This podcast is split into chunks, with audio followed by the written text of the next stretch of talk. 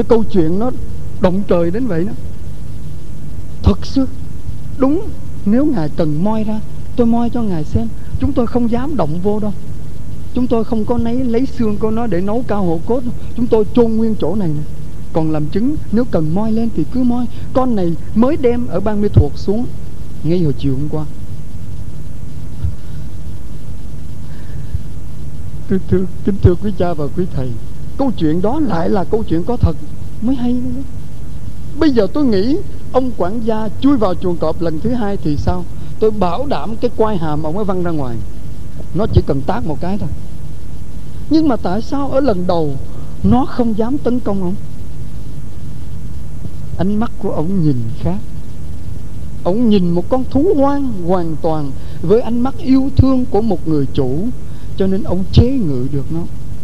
Nó không để ông rờ, nhưng nó không dám tấn công bây giờ trong ánh mắt, ông biết nó không phải là con vật mà ông yêu thương nữa. Ông chui vào thì cái tư thế thượng phong của ông chắc chắn đã mất và cái con thú dữ sẽ ra tay. Cái câu chuyện đó nó nói lên cho mình thấy cũng đúng. Con vật nó nhìn trong ánh mắt con người và nó cảm nhận được sự yêu thương hay không mà mình dành cho nó. Thì huống chi con người mấy em bé nó đến với Chúa Giêsu chắc chắn nó cũng cảm nghiệm được cái gì. Dĩ nhiên trong cuộc đời cũng lắm người lợi dụng lắm.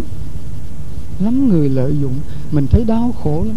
Lắm người đến các nhà dòng để xin, mà xin một cách rất là trịch thượng. Đòi cái này, đòi cái kia, phải gặp cho được bà nhất. Còn mấy chị nữ tu trẻ trẻ, mấy chị nhỏ lắm không biết gì đâu tôi gặp bà nhất thôi. Dĩ nhiên không biết mình có lỗi bác ái khi từ chối không? Bởi vì tôi là người lăn lộn khá nhiều ở cái khu thanh đa mà tôi sống đó. Có những cái lịch trình đi xin các nhà dòng. Lịch trình. Có một cái nhóm đó ở ngoài xa cảng miền đông đó, nó chia nhau. Hôm nay thằng này đi dòng đông bosco thằng kia đi salesian thằng nọ đi dòng mến thanh giá. Nó chia và nó xây tour rồi chiều khoảng 4 giờ nó về, với số tiền xin nó bài bạc nhậu nhẹt, thì mình có phải để người ta lợi dụng, mình cứ đi cho không? Chắc không lỗi bác ái đâu. Đó là một cái khía cạnh nhỏ nhỏ trong nhà tôi thì ai vào xin là có một thầy già đặt trách lo cho cho mỗi người 200 thôi. Giấy mới nguyên à. họ cầm mà họ nói, ủa, có nhiêu hả thầy? Ừ, 200 thế rồi họ cứ ngồi lì đó. Mà những con người đó một chút nữa đi về cái địa bàn là ăn nhậu đánh bài. Cho nên sau khi đã chịu khó quan sát xem có đúng không mình có oan ức gì không khi kết án người ta tôi thấy nó rõ ràng vậy. Cái nhóm đó nó nằm ở ngoài xa cảng miền đông đó. gần về phía cầu đỏ thì tôi nói với anh em, ngày mai hãy có cái nhóm đó mà vào, thì một thầy xuống chụp hình nhé một thầy ghi tên, để nói sao để mình đăng ký với mặt trận tổ quốc là có làm việc thiện. Mặc dù cái máy chụp hình là cái máy của tôi đó, nó chỉ nhá cái flash còn bao nhiêu cái nó không hoạt động nữa. Thì họ vào cũng ra nói, giờ xin ghi tên dĩ nhiên là họ ghi tên giả, mà họ cũng thắc mắc ghi tên chi vậy? Để tụi tôi đăng ký ở phường rồi sau đó một người đến chụp hình. Ngồi ngay ngắn, mình xin chụp hình. Từ đó không bao giờ vào nữa đâu. Và sau khi chụp hình rồi thì 200 thôi. Có những người đáng thương hơn cần giúp. Cũng có những kẻ lợi dụng như một nghề nghiệp để sống. Và họ sống như vậy đó, họ còn làm cho trẻ con thành què quặt để đi ăn xin, để nuôi họ nữa. Rất tàn ác. Những cái cơ quan công an điều tra ra, có một cái nhóm nào đó ở chợ cầu muối, bẻ chân trẻ con, rồi không chữa lành, để nó què quặt như vậy. Hai, ba tháng sau, để lên cái xe lăn ra, rồi nó xin. Nó cũng không chạy trốn được, thế là nó phục vụ cho những con người suốt ngày nghe mùi rượu. Thế thì mình trở lại vấn đề đi. Đối với trẻ con, tôi thấy nó nhạy bén với tình yêu lắm. Nó biết ngay xin phép được ngoài đề một chút.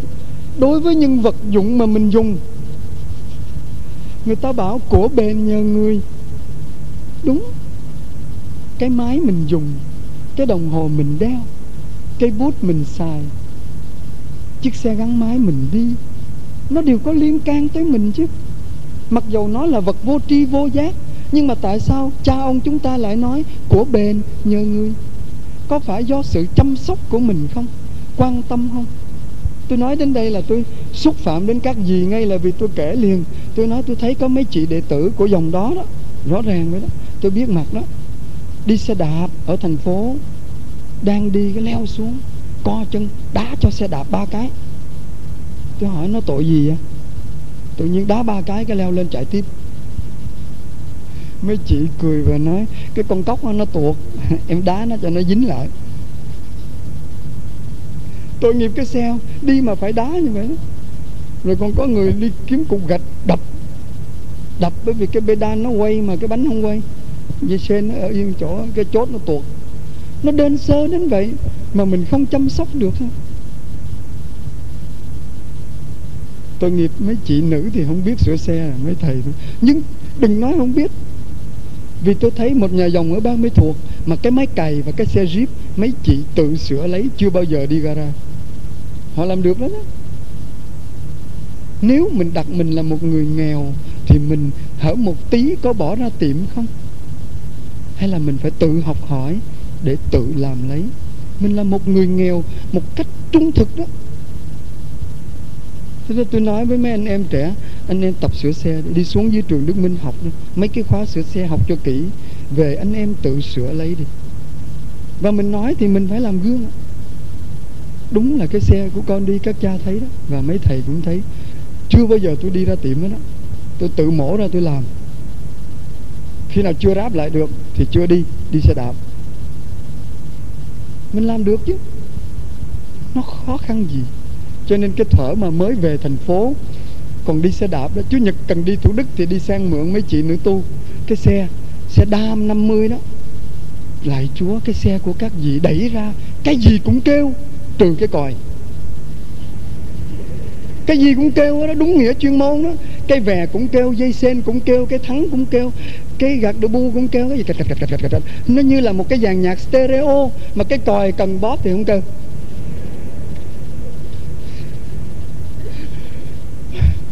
Cứ mỗi lần mình đi, mình về sớm nửa tiếng, mình tăng dây sen, mình siết cái này, mình làm cái kia, cái họ đi họ thấy nó khác. Cái họ nhắc chủ nhật mà mình chưa mượn họ nhắc, bên ai có mượn xe không?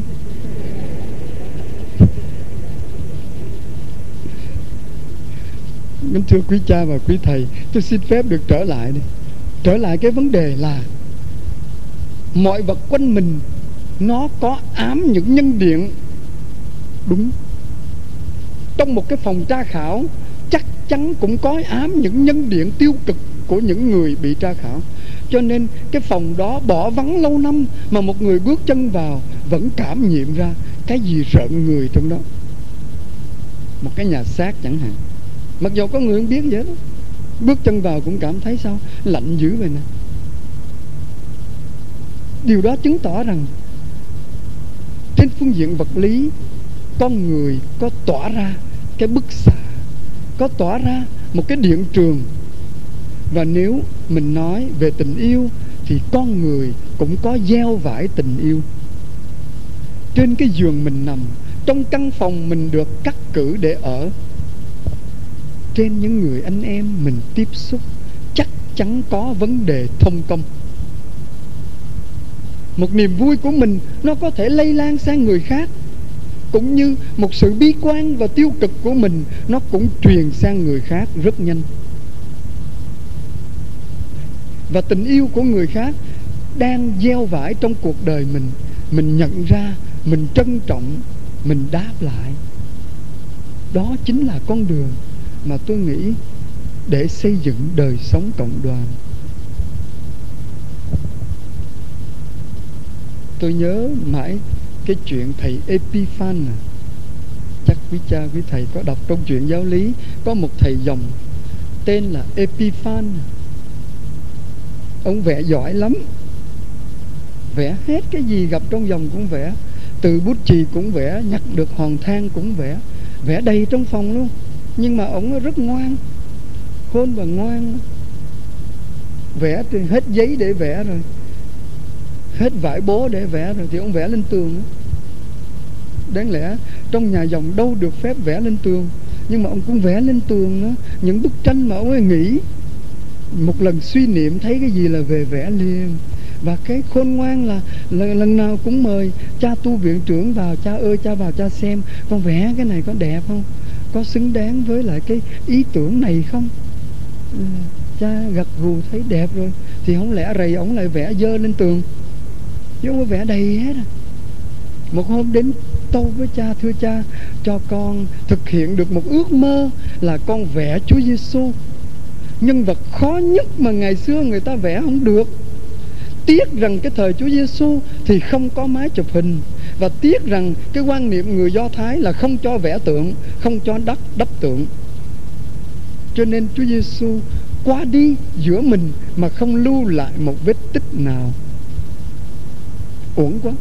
Rồi thì thầy bề trên mới hỏi thế thì thầy cần cái gì? Dạ con cần đi tìm một người mẫu. Người mẫu đó toát lên một cái gì? Đúng là Chúa Giêsu thì anh em trong nhà không có ai à? Dạ thưa không, con nhìn kỹ lắm rồi.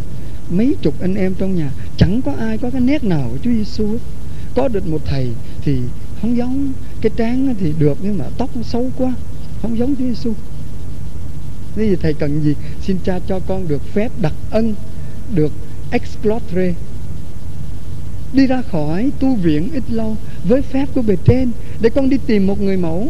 Và nhất là vì là người mẫu cho nên phải thuê nó mới ngồi. Cho nên cha cho con ít tiền.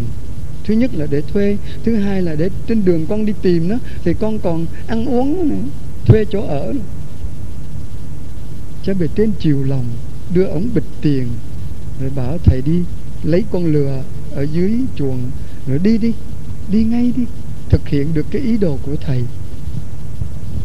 Mà cái câu chuyện đó xảy ra ở cái tu viện ở bên đảo Sicily một cái hòn đảo nằm ở dưới cái mũi dày của nước Ý đó.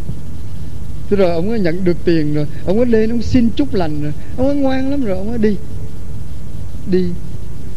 Chuyến đò ngang đi vào nước Ý. Ông đi tìm. Ông ấy thấy Ngày thứ nhất, Ông ghi trong cái hồi ký, Hôm nay khám phá ra được một con người Có cái mũi rất ý chí, Rất cương trực. Nhưng mà đôi môi không đẹp Uổng ghê. Gạch Ngày mai tìm được một người có đôi mắt thật sáng Nhưng cái đôi tay của anh ta có vẻ gian xảo Gạch Rồi ông đi tìm mãi mà đó Và lúc nào ăn uống xong rồi Có khi có những ngày ngủ ở vỉa, vỉa hè Hay lề đường Hay bên bờ suối Thì ông vẫn tâm niệm một điều. Lại Chúa, cho con tìm được một người Để con vẽ lên dung nhan của Thầy Chí Thánh. Con khát khao lắm, Ngày nào con vẽ được rồi Thì con mới thỏa chí tội lòng. Ông đi hết nước ý, không tìm được ai trọn vẹn. Người có cái này lại mất cái kia. Tức quá, ông đi sang nước pháp. Ngược xuôi, tiêu xài gần hết túi tiền mà chưa tìm được người mẫu nào để thuê ông đi ra cái chỗ Calais để đi sang Anh. Rồi ông nằm đợi đò tới để đi sang nước Anh. Nghe nói người Anh nó phớt tỉnh ăn lê, cái vét mặt, nét mặt trầm tĩnh của họ bộc lộ một cái vẻ thông minh thế nào. Chắc hy vọng mình sẽ tìm được. Và đêm đó ông nằm, ông ngủ ở bên cái bờ biển thì có thiên thần đến trong giấc mộng, nói Epiphan ai kêu? Thiên thần chúa phái đến gặp ông này. Ông làm cái gì ở đây? Đi thi hành công vụ, đừng có hỏi lộn xộn. Ông là tu sĩ mà sao lại ở ngoài nhà dòng nữa này? Đi có phép, Có cần coi phép không? Anh hỏi lung tung lắm, Anh để tôi ngủ. Mà ông đi tìm cái gì? Ông nói tôi nghe đi. Đi tìm người mẫu để vẽ Chúa Giêsu Anh có thấy ông chỉ đường đi. Mà anh tìm ra chưa? Chưa. Bao lâu rồi? Hơn năm trời rồi. Đi tùm lum mà không tìm được cái người nào. Anh dại quá. Sao dại? Làm gì có một con người hội đủ những đức tính trọn hảo của Giêsu làm gì có? Anh nghe tôi nói này, anh đi về ngay đi. Anh lật cái quyển sổ anh ra đi. Anh ráp lại đi với cái ký ức của một họa sĩ. Cái trán của ông này cái mũi của ông kia cái mái tóc của ông nọ. Anh về anh ráp lại đi. Anh sẽ có một Giêsu chứ anh đừng có ảo tưởng đi tìm một con người là hình ảnh Giêsu trọn vẹn. Ông giật mình thức dậy. Ừ đúng. Giấc mơ mà hay quá. Mình đi tìm lâu quá rồi. Lắp túi tiền ra thì cũng gần hết rồi. Thôi về là vừa rồi. Vừa đủ tiền về. Đi về ngẫm nghĩ mỗi ngày lấy quyển sổ ra. Cái trán này được này cái mũi kia này cái má nọ nè. Đó vân vân. Ờ, phấn khởi lắm ông về.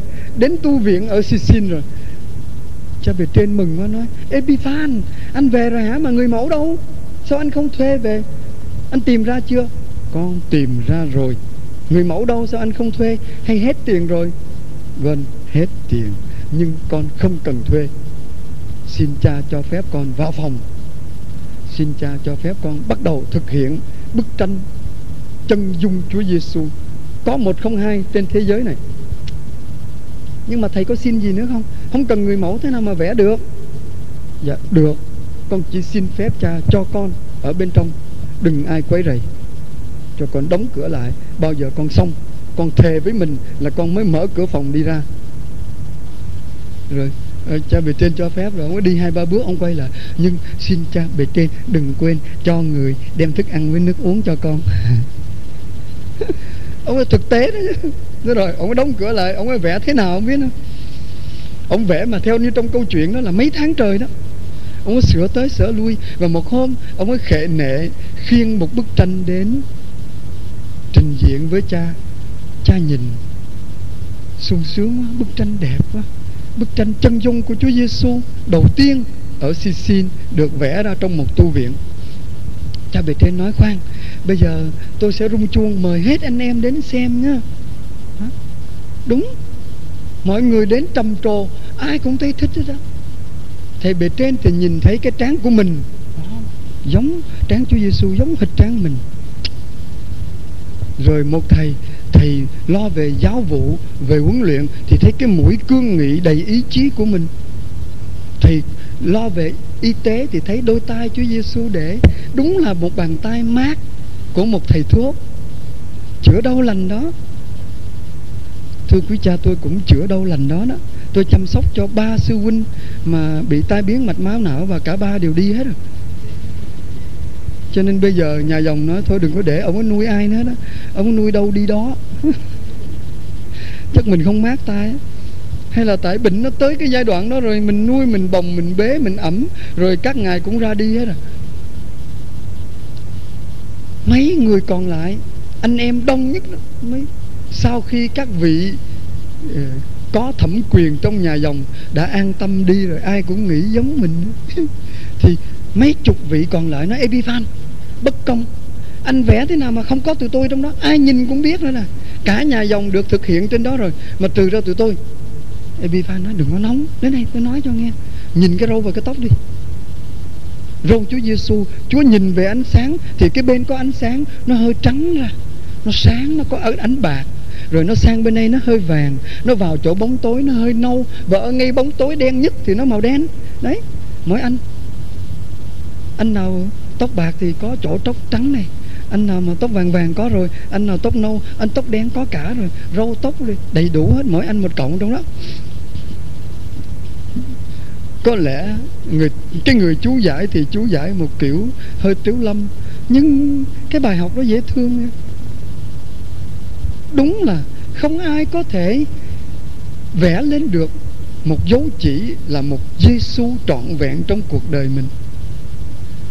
Chi bằng mình ước mơ một điều nhỏ thôi. Hôm qua, hôm kia có nói ước mơ. Mình ước mơ lại Chúa, Con ước mơ như một linh mục đã ước mơ và chia sẻ với con rằng, Có một thầy đại chúng sinh ở miền Bắc vào trong Nam học. Tôi hỏi thầy, khi nào thầy được thụ phong linh mục Thầy ước mơ gì? Ông ấy trả lời rất dễ thương Tôi ước mơ trở thành một linh mục nông thôn Nghèo, đơn sơ, sống phục vụ. Đơn sơ Tôi hỏi cha Tiến Lộc Cha ước mơ là cái gì? Tôi ước mơ là một nốt nhạc trong bản trường ca của Chúa. Đúng và thành tâm cũng vậy tôi là một cung nhạc nào đó mỗi người ước mơ, mỗi người vẽ lên đi giống như các nhà dòng, theo cái hiến chế Lumen Gentium cũng có nói, mỗi hội dòng đều đang thực hiện cái ước mơ của đấng sáng lập là vẽ lên cho đời thấy một gương mặt của Giêsu. Có những hội dòng vẽ rất rõ một Giêsu chuyên tâm cầu nguyện và kết hiệp với Chúa Cha. Có những dòng vẽ một Giêsu khi thì hoạt động công khai giữa đời, cứu nhân độ thế, khi thì trở về với đời sống cầu nguyện. Có những hội dòng vẽ lên một Chúa Giêsu đứng trên đỉnh núi để rao giảng tám mối phúc thật. Cũng có những hội dòng vẽ lên một Chúa Giêsu chuyên chăm sóc, chữa bệnh cho những người ốm đau. Về phần xác, và cũng có những người, những nhà dòng vẽ lên một Chúa Giêsu chuyên quan tâm đến trẻ con, đến những người bị bỏ rơi. Mỗi hội dòng đều thực hiện một điều vẽ lên được một khía cạnh của Chúa Giêsu thôi. Và trong mỗi hội dòng, ước gì mỗi anh em cũng đều ước mơ cho chính mình, tôi là một Chúa Giêsu nào đây? Chắc sẽ không ai, mà chắc cũng cần phải có một thầy hay một cha ước mơ tôi là một Chúa Giêsu đánh đuổi con buông trong đền thờ. Cho chúng nó biết ai hiện từ quá nó không nghe. Cũng đúng. Cũng có người tôi là một Chúa Giêsu khiêm tốn không nói một lời nào. Phải lắng tai lắm mới nghe được hơi thở của ngài trong hang đá Bê-lem. Nó dễ thương vô cùng. Mỗi người ước mơ là một Chúa Giêsu và phận sự của mình đã ước mơ xong thì ráng khám phá ra cái ước mơ của anh em mình cái cuộc sống của anh ấy, anh đang ước mơ thành cái gì? Thành một nét nào của Chúa Giêsu đây? Một Chúa Giêsu khoan dung, tha thứ, hay là một Chúa Giêsu thật khiêm tốn, thật âm thầm? Cái câu chuyện tức cười trên đài Veritas họ kể đó là sau khi giảng tĩnh tâm thì một cha đang đứng chia sẻ với các chị nữ tu, vì đó là cái bữa bữa chót rồi, nói sau những ngày chia sẻ và tĩnh tâm thì trong nhà nguyện này nguyện đường là hình ảnh của một thiên chúa ờ, uh, giêsu được thể hiện cụ thể là dấu chỉ giữa trần gian. Thì mỗi chị hãy cho tôi biết chị ước mơ trở thành cái gì trong nhà thờ này. Chắc uh, quý cha quý thầy có nghe câu chuyện đó nó tức cười lắm. Mỗi lần tôi kể lên mấy bài ừ, cười mà, mà tức mình á có một chị nói, con ước mơ làm cái cột nhà thờ, là vì chị trọng lượng cũng khá, để con chống đỡ giáo hội. Có chị nói, con ước mơ là cái cửa để không cho kẻ gian vào, làm hỗn láo trong nhà thờ. Có người nói, con là cái bàn quỳ. Có người nói, con là cái bình hoa. Có người nói, con là ánh nến lung linh suốt một đời dân hiến. Và có một chị nữ tu trẻ ngồi khiêm tốn nói, rồi ai cũng nói hết rồi. Cha mới nói, còn chị? Chị ước mơ là cái gì? Dạ thưa cha, con ước mơ là bàn thờ. Trời ơi chị khôn quá vậy. Bàn thờ là chính Chúa Kitô mà. Dạ thưa không đâu. Con ước mơ là bàn thờ, Bởi vì mỗi giờ lễ, Con thấy bàn thờ được cha hôn mấy lần.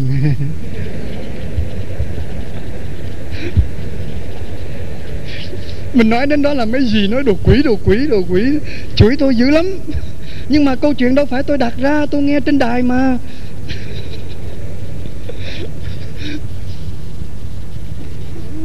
Dạ thưa. Con thấy đã hết giờ rồi. Con xin, Ngày mai con xin Đức viện phụ Con bị ngăn trở lớn lắm. Phải đi chính quyền đó, Làm cái gì đó cho mấy anh em sắp đi Thái Lan. Có năm anh trong nhà Đang xin được một cái bước Là xin passport để đi Thái Lan Dự đại hội La Sang trẻ bên đó thì con cũng biết mấy giờ thì họ xong mà họ hẹn đó. Nó lại là ngày mai, đáng lẽ là ngày chót, là ngày thứ 10 con đến đây quấy rầy bầu khí chiêm niệm của quý cha và quý thầy. Thật sự đó, con xin cảm ơn rất nhiều vì trong chín ngày con học được trong cái bầu khí thinh lặng và nơi những con người con được diễm phúc, tiếp xúc con cũng cố gắng khám phá ra. Và con đã có khám phá nên một nơi, một hai vị, những nét rất rõ mà con muốn tìm. Trong đan viện, đang có những dấu chỉ tình yêu. Mà nếu mình là một người khách bàn quan chạy ngang, thì sẽ dững dưng đi luôn, không nhìn thấy. Nhưng con được diễm phúc đến ở lại, ăn cơm của nhà dòng. Con xin cảm ơn đã cho phép con đến xin cảm ơn quý cha, quý thầy đã chịu khó nghe những câu chuyện có khi nó là ngoài đời thôi, không có xứng hợp để mà một đời chiêm niệm của mình. Nhưng mà có cái gì thì nói đó. Và con xin cầu nguyện cho nhau, cầu nguyện cho người nói lẫn người nghe. Bởi vì có khi người nói thì nói hay lắm mà chưa sống được bao nhiêu. Xin cảm ơn đức viện phụ, quý cha và quý thầy rất nhiều và xin được tha thứ cho ngày mai không đến được. Không phải chạy trốn đâu. Có những đề tài thì cũng soạn rồi đó. Theo chương trình sẽ nói, nhưng đành phải kết thúc thôi. Dạ. Vâng, xin cảm ơn đức viện phụ, quý cha và quý thầy.